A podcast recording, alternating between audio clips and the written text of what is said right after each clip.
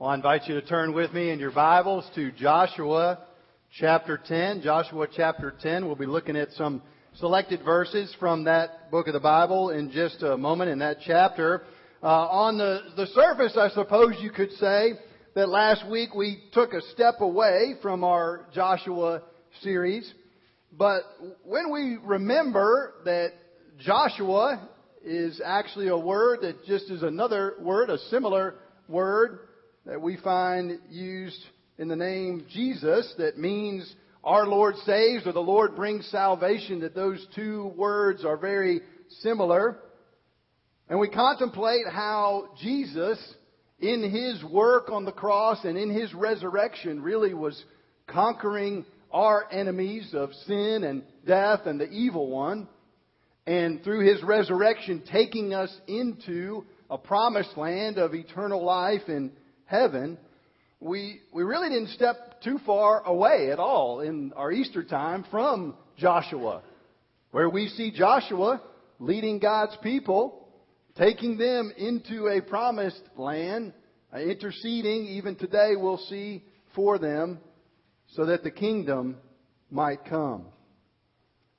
As we turn back then this week to Joshua and look at this chapter 10, there's a lot going on, but what I want us to focus in on is the effective prayer that Joshua prays, the miraculous work that God does to help his kingdom extend, and again, as we see that, to actually see through Joshua a foreshadowing, a precursor of Christ who prays and intercedes on our behalf.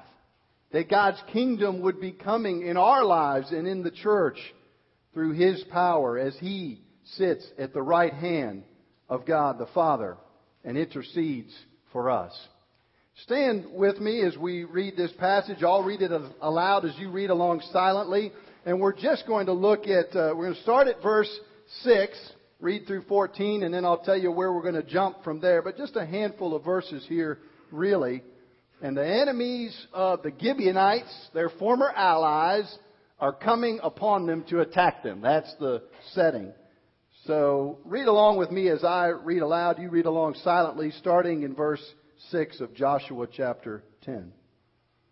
And the men of Gibeon sent to Joshua at the camp at Gilgal, saying, do not relax your hand from your servants. Come up to us quickly and save us and help us. For all the kings of the Amorites who dwell in the hill country are gathered against us. So Joshua went up from Gilgal, he and all the people of war with him, and all the mighty men of valor. And the Lord said to Joshua, Do not fear them, for I have given them into your hands. Not a man of them shall stand before you. So Joshua came upon them suddenly, having marched up all night from Gilgal. And the Lord threw them into a panic before Israel, who struck them with a great blow at Gibeon, and chased them by the way of the ascent of Beth Horon, and struck them as far as Azekah and Makkedah. And as they fled before Israel while they were going down the ascent of Beth Horon, the Lord threw down large stones from heaven on them as far as Azekah, and they died. There were more who died because of the hailstones than the sons of Israel killed with the sword. At that time, Joshua spoke to the Lord.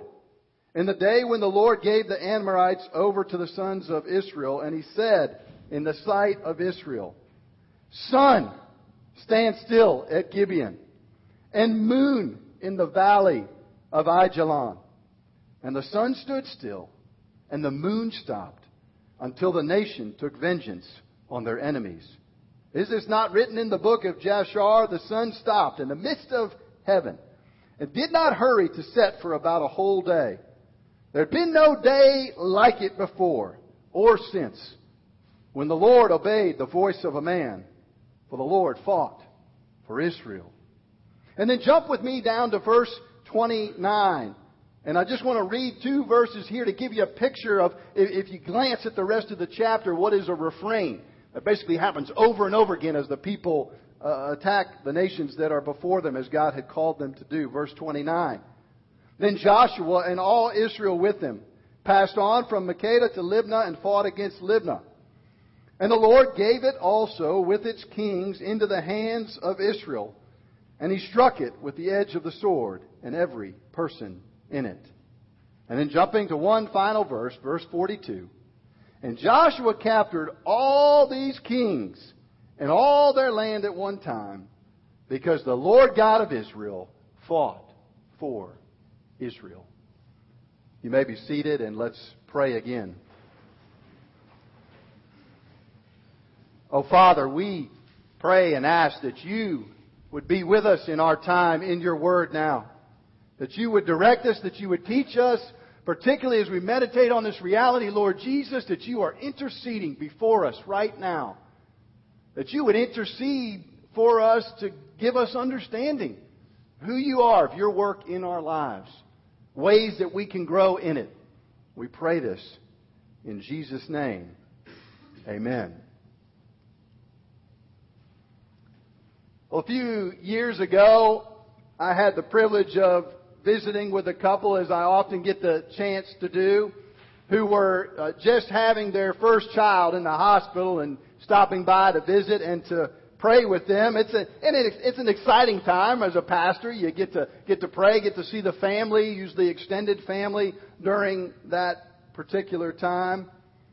And the new father, I knew somewhat. I didn't know him well, but he had been in a small group with me and so forth, and we'd gotten to know a little bit of one another. He had told me that his father had worked in some sort of trucking business and also had some connection with a professional baseball team, but it had kind of gone out in one ear and out the other. I enjoyed sitting there and visiting with his his parents, these grandparents, who were there as well, and talking to them and spoke with them for a moment and then didn't think much of it and headed on my way. Well, a month or two later, I was watching on TV, flipping through channels, and I'm not really a big baseball watcher, but I happened to flip on a Houston Astros baseball game. And I saw sitting on the screen uh, George Bush, our president at the time. And they zoomed in on him as they often do with one of those, you know, celebrities or notable individuals that's on a, a sporting event. And he was chatting with the gentleman next to him. And they were having a little conversation as the announcers on the sports broadcast chatted about the whole thing. And I looked and I realized that I recognized the man that the president was talking with. That he had been the fella I had seen in that hospital room at Brookwood Hospital right here in Birmingham. Now let me say just to clear the air that I don't think as Christians probably it's really our place to get all that jazzed up about the power and influence that this world offers. If, if you, like me, have a few people around you that maybe have, uh, have had an opportunity to meet, who have some means or have some influence, you know that there are folks that have deep difficulties just like you and I do, and there's often a lot of pressure and responsibility that comes with those roles. So let me just clear the air with that. But come to find out, the gentleman I've been sitting with and chatting with in that Brookwood Hospital room, his company, their main job was to provide all the trucking and all the transport for a little operation called Walmart. And in fact, he was sitting next and talking to the president of our country because they're good friends, both of them having owned different Texas baseball teams. Well, it's a special thing to be able to be around somebody that has influence or somebody that's one step removed. And I kind of made a mental note should I ever need or have somebody who needs a presidential pardon? Hey, there's an in. There's a connection I could probably capitalize on. But what it made me think about for today is the incredible privilege that you and I have. That not through some special connection in this world, but simply through faith and repentance, through turning and surrendering our lives to Christ and receiving His grace, that we know somebody personally who doesn't just sit in an influential place or next to an influential person in this world, but sits next to God the Father and always intercedes for us, is more than happy to do whatever is needed for our benefit and for our blessing. That's what I want us to see today as we look at Joshua, this one who intercedes for the people. And yes, there's something in here about God's miraculous working. We're going to talk about that. And yes, there's something we can learn from Joshua about praying.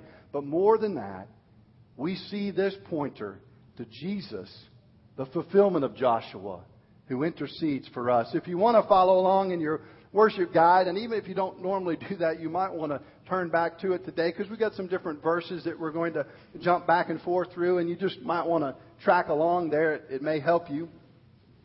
We, we get this main idea, really, I hope, to see today that, that, that since Joshua's effectual prayer foreshadows, is a precursor of Christ's effectual prayers for us, we should pray for Christ's miraculous interceding work, for His powerful working in our lives individually and us as a church family and the church worldwide. And we have the privilege to do that. Well, you know, when we think about praying anytime and see Joshua sort of modeling prayer or think about Jesus interceding for us, we're going to look in a minute at some verses on that. You know, prayer is, on the one hand, it's a joy for us. A lot of times, if we have some burden on our hearts and we can bow before the Lord and we feel that lifted, we feel encouraged. But prayer can be a real struggle, too, for us, can it?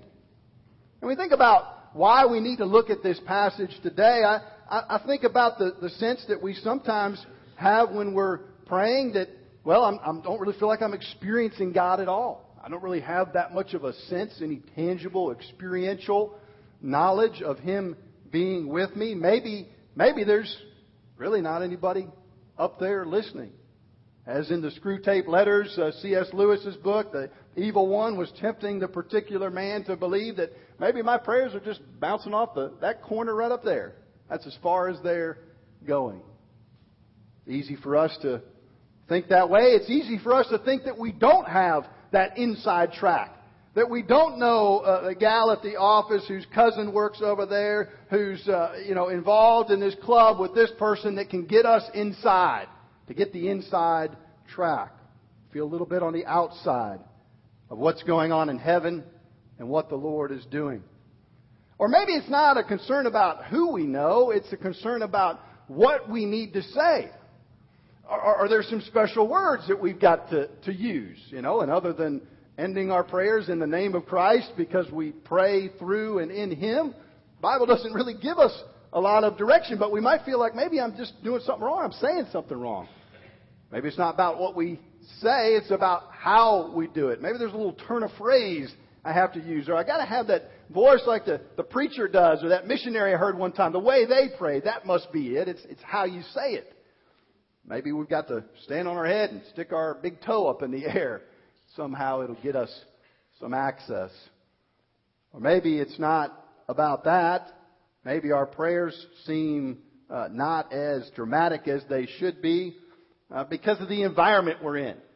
Surely sticking a pillow behind my back and sitting up on my bed in the morning for a few minutes before I head to work or head out to tackle whatever needs the kids have, or bowing and putting a pillow on my couch and under my knees and leaning over to pray in my little room in my house. Surely that there's something missing there. There's got to be some smoke. There's got to be some fire, some incense, some candles burning in order for it to really have some kind of impact. So we struggle with prayer, with its effectiveness, with what God's doing in our lives through it. And we're going to get to that in just a minute. If you give me a couple of minutes, I want to lead into what we learn about that from our passage by looking at the whole context here for a moment of what's happening, because there's some great lessons we can take from that as well. The first thing we see is we see Israelite being called upon to defend Gibeon. If you look in those verses 6 through 10 in our Joshua passage, And you remember from a couple of weeks ago, if you were with us, or invite you to go and listen to the, the sermon from a few weeks ago about Joshua chapter 9, you remember that the Gibeonites had come, and they had come in this uh, way that sort of shocked us, but also was kind of compelling when we looked at it, that they deceived the Israelites. The Gibeonites were numbered among the enemies of God's people. They were slotted for God's wrath and judgment was coming upon them. Just like we read about in our chapter today, God was cleaning house across all these tribes, all these nations. And yet the Gibeonites had the intensity, had the uh, focus, had the decisiveness, the shrewdness to find themselves in a way in God's favor by striking up this deal where the Israelites have to protect them. And we saw, of course, there a picture for us that we don't have to use some ruse or some deceit to get into God's favor. We just have the privilege of receiving Christ, what He's done. If we want to get out of the way of God's judgment and into the way of His favor and grace, we receive His work on our behalf. So we see this with the Gibeonites then, and that helps us to understand what's going on in the chapter here. Think about it for a minute. Why are all their former buddies coming after them now? All these nations around them. Well, they're, they're traitors now. They've turned against these other tribes in the nation. And those other tribes have to come. They got to make an example of them. They can't let anybody get out of line like this. Gibeon was one of the more noteworthy cities. They've lost a huge player in their military equation. And more than that, what if the Gibeonites join in with the Israelites and start fighting? Now these folks that are coming are even more powerful. So we've got to try to take them out early on to remove them from the equation. And it just is a reminder for us, I think, today, that when we align ourselves with Christ, when we realize how merciful and how gracious and how loving He is, and we say, I receive what you've done, and I repent, I turn from that old life, and I want to walk with you, that it inherently, it has to produce tension. It has to produce conflict. Conflict in us with the old way that we were living or pursuing, and conflict with the world around us to the degree that that world is not seeking the Lord. Couple of passages, you don't need to turn there, but I'll read them uh, for us. John chapter 1. Jesus is coming into the world. This is in the New Testament here, the Gospel of John. Verse 9 says, The true light, which enlightens everyone, was coming into the world. Sounds pretty good, right? Sounds fantastic. Who can argue against that? He was in the world. The world was made through him. Yet the world did not know him. He came to his own, to his own people, but they did not receive him. And then Ephesians chapter 6 is a great passage for reminding us again that spiritually, this conflict, this disconnection when we come and surrender to Christ continues on. Verses 10 through 13 of Ephesians 6 says this. Finally, be strong in the Lord and in the strength of His might. Why do we need strength? Listen. Put on the whole armor of God that you'll be able to stand against the schemes of the devil. For we do not wrestle against flesh and blood but against the rulers, against the authorities, against the cosmic powers over this present darkness, against the spiritual forces of evil in the heavenly places. Therefore, take up the whole armor of God, that you may be able to withstand in the evil day, and having done so, to stand firm. What's the message? There's a conflict that's created. We turn to Christ, we surrender to Christ by default. We are in the midst of a battle. And, and this is tough for us, isn't it? This is oh so tough for us. Because as we live and sit in a world that operates with what we call a relativistic mindset, that there's no absolute truth, except, of course, the absolute truth that there's no absolute truth, we don't even realize how much we long to find a soft middle ground that we can land on where we can kind of keep one foot, and I feel it as a pastor, and keep another foot here. One foot in this world and the old ways that we like to think and that seem to work for us or those around us, One foot in the new way, the path of the kingdom of God. And this passage just reminds us that there's, there's no real way to do it uh, easily. Because, as the scriptures say, that when we come alive to Christ, we're invited to live in this world, but not of it. That's a hard thing to do. When I moved, uh, our family moved in our high school years from Chicago down to uh, Jasper, Alabama, which was entertaining in a variety of ways. We uh, we uh, we moved down because my father was working his his company that he worked for. He, he was transferring over to run the machining shop for a facility located in Cordova, Alabama, right along the river there. And the reason for that was because they were uh, preparing the hull sections for what is currently the whole fleet of Seawolf submarines that the Navy has.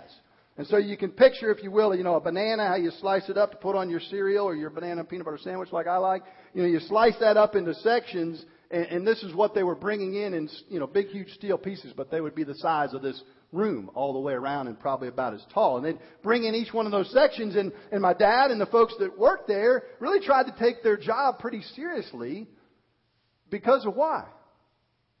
They knew that those sections of steel that they were welding, they were machining, and then shipping on down to the river, down to Mobile, that would be pieced together into a hull of a submarine were pretty important. Why? Because what does a submarine do? Submarine's whole purpose is to go not just in the water, but under the water. I thought that was a apt picture, really, for what we're called to as believers in this world.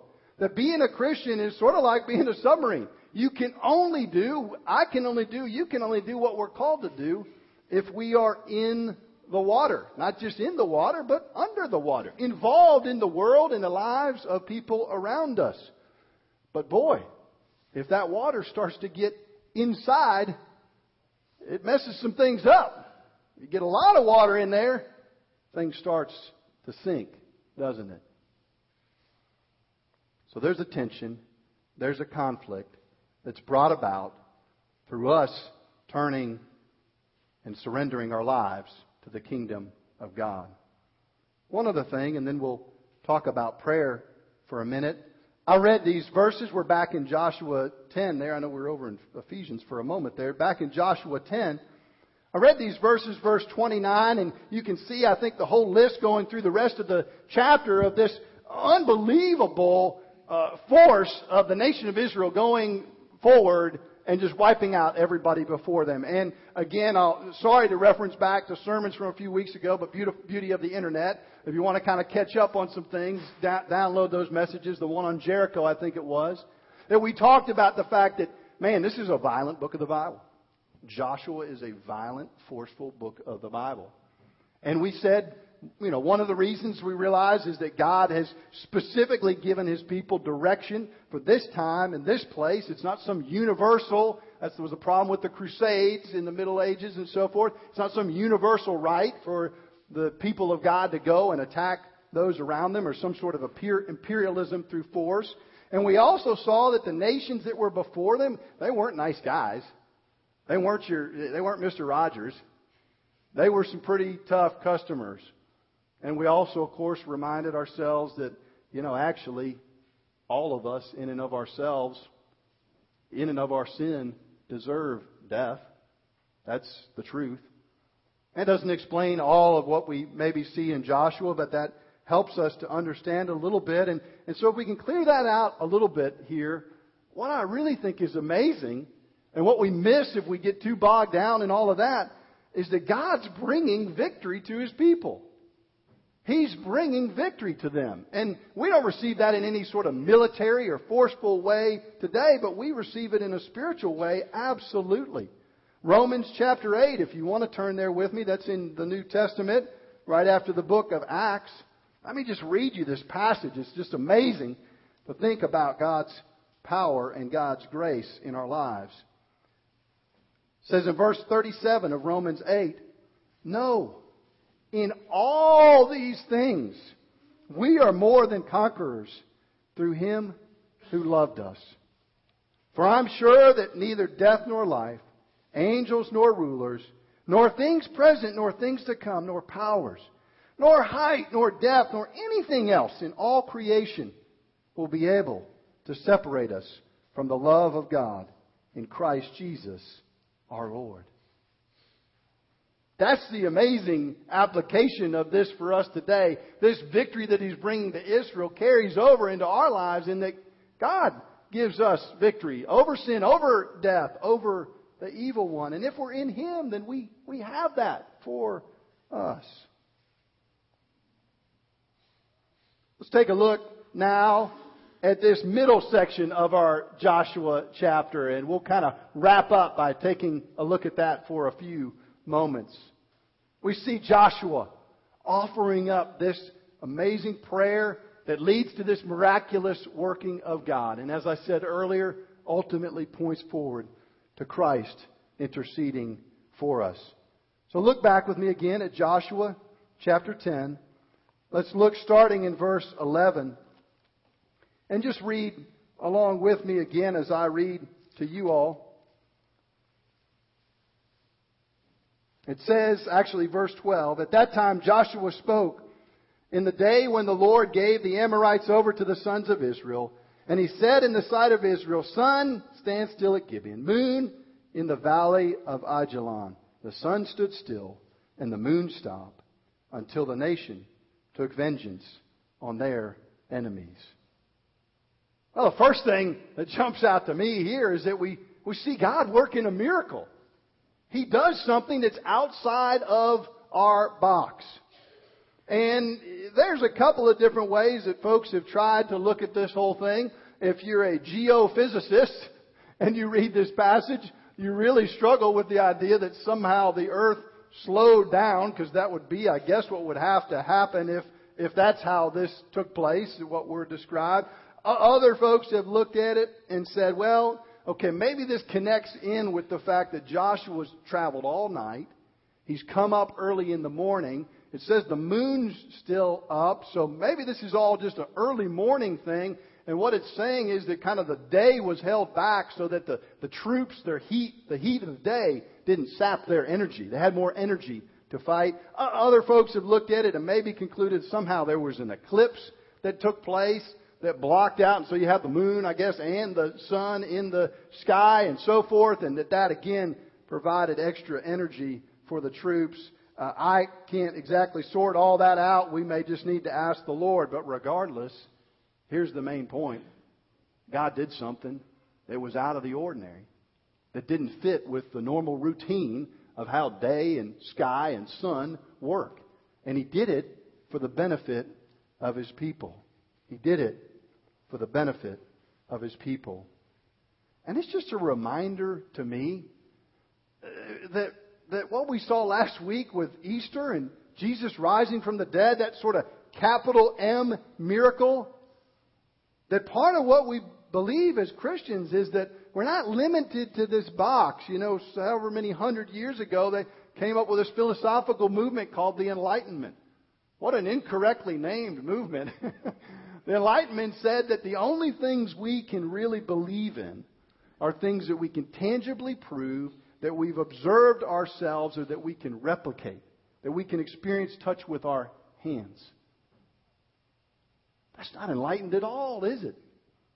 The Bible says enlightenment is to realize God can do things that are outside the box. And maybe we're here today and we're wrestling with some of those questions. I know for me in my junior high and high school years and my sort of agnostic uh, stage there, I had trouble swallowing some of those matters until along the way the Lord just kind of broke through and showed me things like uh, Proverbs 3, 5, and 6, one of the earliest verses that someone shared with me and I memorized.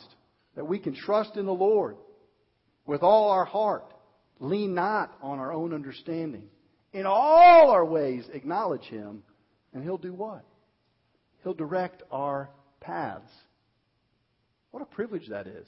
What a privilege that we can see things outside of the normal realm of things. That we can believe God can do things like a work of healing. That we can believe God's doing a lowercase m miracle in each one of our lives. That's what it took for me to come out of living my life for my, myself and Reed and selfishness and lust and deceit and gossip and come into a place of realizing the beauty of what Jesus had done and his capital M miracle?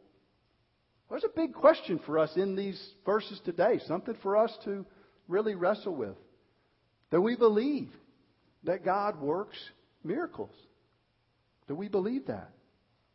Again, do we believe that He's working one out in our midst if we have put our trust in Him in our own life, that He's doing a work of changing us? If we struggle to believe that, the question is what is our reasoning for believing that? What is our reasoning for believing that? I don't know if this would apply to other people, but w- when I didn't want to believe those things, it was because I wanted to live my life for myself. And if I believed in miracles, then I had to believe in God behind the miracles. And I believe in God behind the miracles. And that meant I had to turn to Him, surrender to Him instead of trying to get through life by myself. And as miserable as trying to get through life was by myself was at some points, it still was seemingly in my control. So there's a challenge here in the miracle that takes place absolutely. Maybe your struggle to believe is in the miracle that you wanted to have happen. In the loved one that you hoped God would save or preserve. Maybe it's in that job opportunity that you really wanted and it didn't seem to come through. Or maybe that relationship you hoped would work out and it didn't. And maybe that's the struggle. And it's hard to remember that above all of that and in all of that, this capital M miracle of what Jesus has done in promising us eternal life means that even the most difficult and disappointing things of this life are taken care of through His miraculous working. Second thing we see here is that Joshua prays. And there's absolutely some application we can take from this. That Joshua prays what the book of James talks about as a prayer that's righteous and effective. The prayer of a righteous man is effective for doing much. And we don't have a lot of time to go into that. It probably could do a whole sermon from this passage just on that.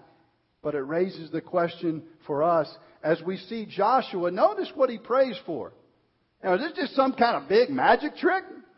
I'm going to get the sun to hold up right up there. I'm going to get the moon to stop. He even prays the way he prays it. He just kind of commands the sun and the moon. Is that what this is about? No, we read it just a minute ago, verse, uh, verse 13. What's the purpose of it? The purpose of it was for God's kingdom to extend.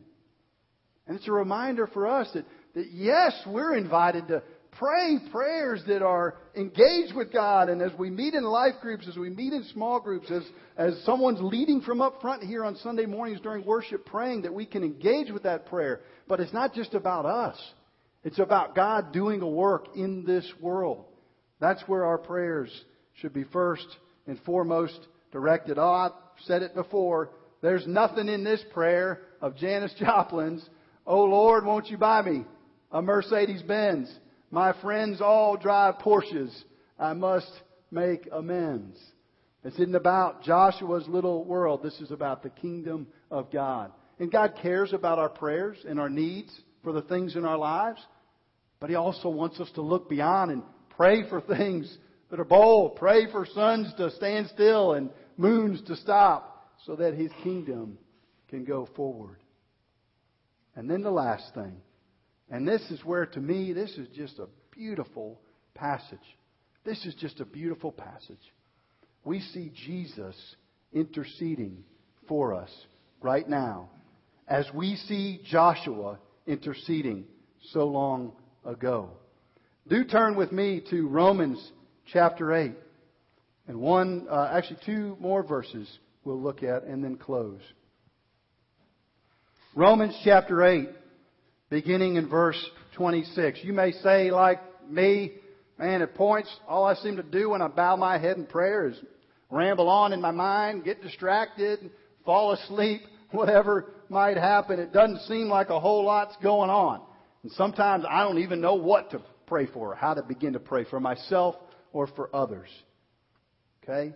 Joshua interceding for the people Look at what Romans 8 tells us about Jesus, the fulfillment of Joshua interceding for us. In verse 26, likewise, the Spirit helps us in our weakness.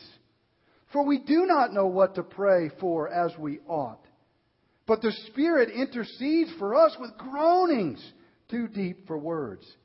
And he who searches hearts knows what is the mind of the Spirit, because the Spirit intercedes for the saints according to the will of God. And then listen to the rest of this. What is all, what's the end of all that? What's the purpose of it?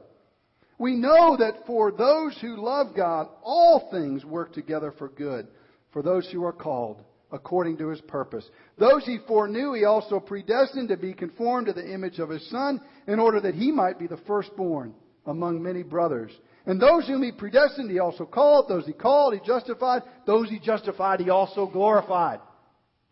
Jesus is interceding and working through our prayers, not for some general purpose, but so that He can take us from coming and being chosen and called by Him to being justified, receiving His grace, and taking us on into glory. And then one last passage that absolutely relates to this Hebrews chapter 7. I don't think it's listed in your worship guide. Hebrews chapter 7, verse 23. It's comparing here the Old Testament priesthood and the limitations of that compared to what Jesus does for us, the perfect interceder. The former priests were many, it says in verse 23 of Hebrews 7, in number, because they were prevented by death from continuing in office. You had to have a new guy each year because they die, or every so many years because they die. But he holds his priesthood, Jesus does, permanently because he continues forever. Consequently, he's able to save to the uttermost those who draw near to God through him. Why? Since he always lives to make intercession for him, for them. For it was indeed fitting that we should have such a high priest, holy, innocent, unstained, separated from sinners, and exalted above the heavens. He has no need, like those high priests, to offer sacrifice daily, first for his own sins and then for the people. For he, since he did this once for all when he offered up himself. For the law appoints men in their weakness as high priests, but the word of the oath, which came later than the law, appoints a son who has been made perfect forever. Coming full circle, I don't know if you all have had a chance along the way to meet some influential people in this life, some folks that maybe are one step away from some other person that's got some popularity or some sports ability or some political pull. But you and I will never meet anyone that has the influence, the power, the grace, the love, the readiness to meet our needs and to work in our lives that Jesus does, the one who intercedes, intercedes forever for you and for me. Let's pray. Oh, Father, we thank you that you not only call us to pray and to seek you through prayer, but you've put your Spirit in our lives to be able to enable us to intercede for us. And we thank you that you have sent a perfect mediator, the one Lord Jesus Christ, who, because of what we celebrated last week, his death, his perfect sacrifice, his rising up, we know always intercedes for us. What access we have, what privilege we enjoy, what blessing to be able to know him and through him to know you, our Heavenly Father. Oh Lord, let us receive this reality in deep places in our lives. Let us seek you in prayer, knowing that you hear, because this one intercedes for us. And we pray in Jesus' name. Amen.